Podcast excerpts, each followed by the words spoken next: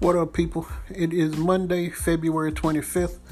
My name is B Hill, and this is the Just My Opinion podcast. Uh, first, I want to start by saying congratulations to Spike Lee, uh, Regina King, and Mahershala Ali for their Oscar wins last night. I think that was a very historic night for uh, minorities.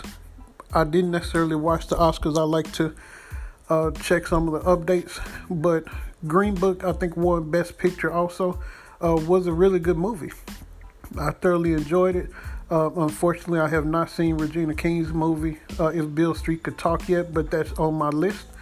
And also Spike Lee for Black Klansman, which also was another pretty good movie as well.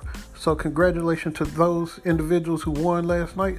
Uh, that is a huge accomplishment and well deserved. Um, reading some of the comments about Mahershala Ali's win, it it just amazes me, and I know I've said this on numerous occasions that you just can't please everybody.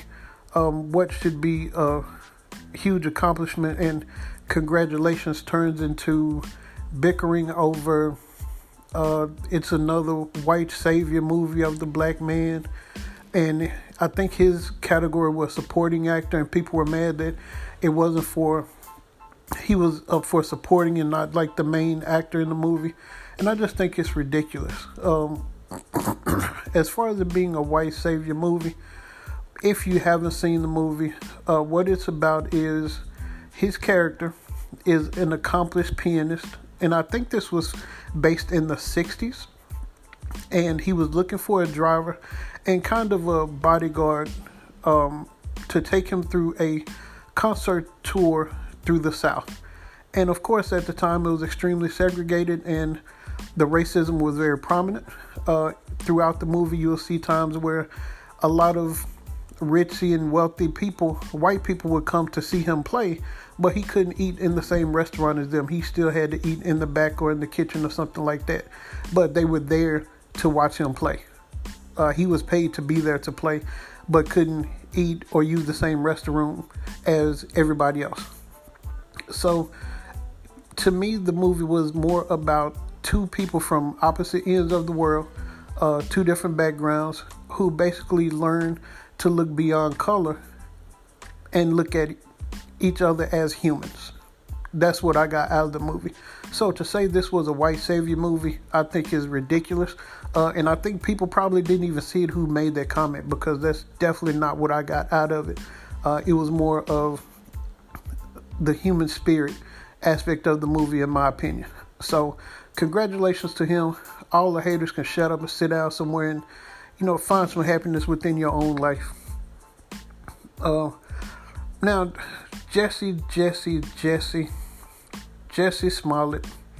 Uh, he finally turned himself in and he was charged uh, with the felony for a false police statement, um, which I kind of figured was coming.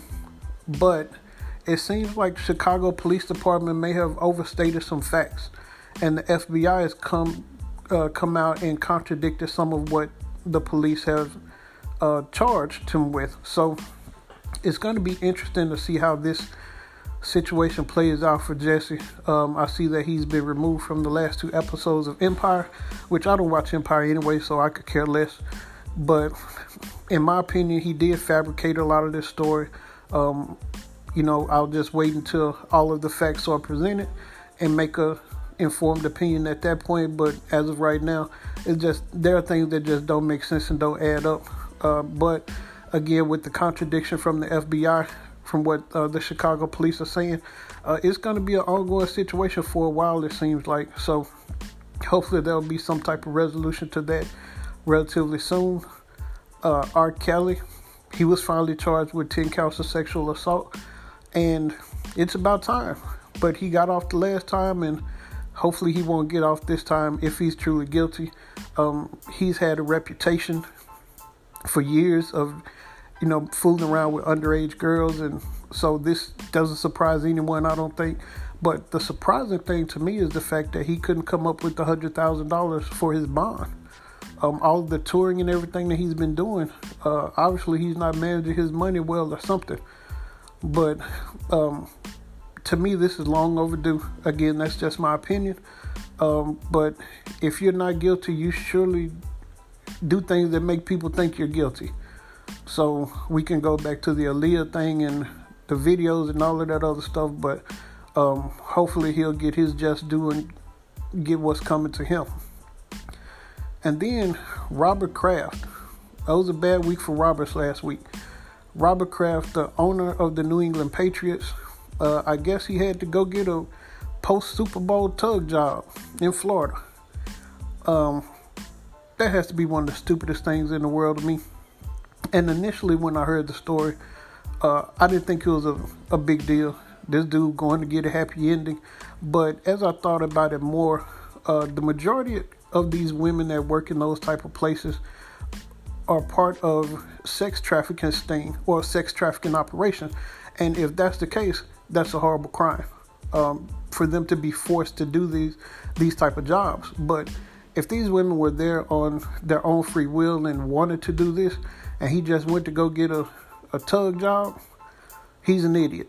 You have money, man. You can pay somebody to come to your house or your hotel or something. You don't have to go to one of these spas. I mean, you have to know that somebody's watching out for this stuff. So hopefully he's learned his lesson. And I mean, you got to know somebody that's willing to touch you for a few dollars, man. You don't have to subject yourself to going to these places where other people can see you. That's ridiculous. But sometimes money don't make you the smartest person in the world, and we'll see how this plays out with the NFL. Um, he'll probably get a slap on the wrist, as a lot of other people do, uh, like him. So it'll be interesting, but I know it's a huge embarrassment for him. But hope you learned your lesson, Mr. Kraft. And Patriots still are a good run organization. I give you that pat on the back. But anyway, on to my verbal middle fingers for this week. And I actually have a couple of them. Um, the first one I wanted to talk about is Christopher Hasson, who was the Coast Guard lieutenant who plotted to kill um, prominent Democrats uh, in the Democratic Party. And also, he made threats against CNN and MSNBC, um, which he claims are enemy of the people. And I wonder where he got that from. Uh, the fact that he was calling out specific individuals in the Democratic Party, like Nancy Pelosi and um, Elizabeth Warren and Kamala Harris, he has issues with those specifically. I wonder where he got that from as well. Hmm, let me think. Who else has a problem with CNN and MSNBC and prominent Democrats? Uh, well, I can think of one person. It's the same person that has said nothing about this but tweeted about Jussie Smollett um, accusing Trump supporters of attacking him. He had a lot to say about that. And of course, I'm speaking about the dude in the White House. He had a lot to say about that, the Jussie Smollett hoax attack, but he has yet to say anything about an American born uh, person planning to commit domestic terrorism he's been silenced on that. But you know, hey, who am I? So, uh, Christopher Hasson, you get the first verbal middle finger this week, and then the second one goes to Breanna Harmon, and she accused three black teens of raping her, and that was a hoax. You've barely heard about that. I wonder why. So, um, and also, she wasn't sentenced to any jail time either for making these false claims. So I would be interested to see how that's going to play out with Jussie Smollett's case, um, because Jussie Smollett's case, in his situation, he didn't necessarily accuse anyone specifically. He didn't point anyone out directly, um, but this girl did, and falsely accused these guys. And also, just to go back to uh, the dude in the White House for a minute talking about how Jussie Smollett, uh, you know, accused people of attacking him. He was the same person that accused the Central Park Five, took out a full page ad, accused five young black men of uh, rape, and wanted them to get the death penalty. And even after they were proven innocent, he has never retracted that statement, never apologized or anything. so it's interesting that he would come out about somebody making false accusations. So, um, to him, to Christopher Hasson, to Breanna Harmon, you all get the verbal middle finger. Well, that's all for this week. Um, hope y'all have a good week. Until next week, God bless. Peace.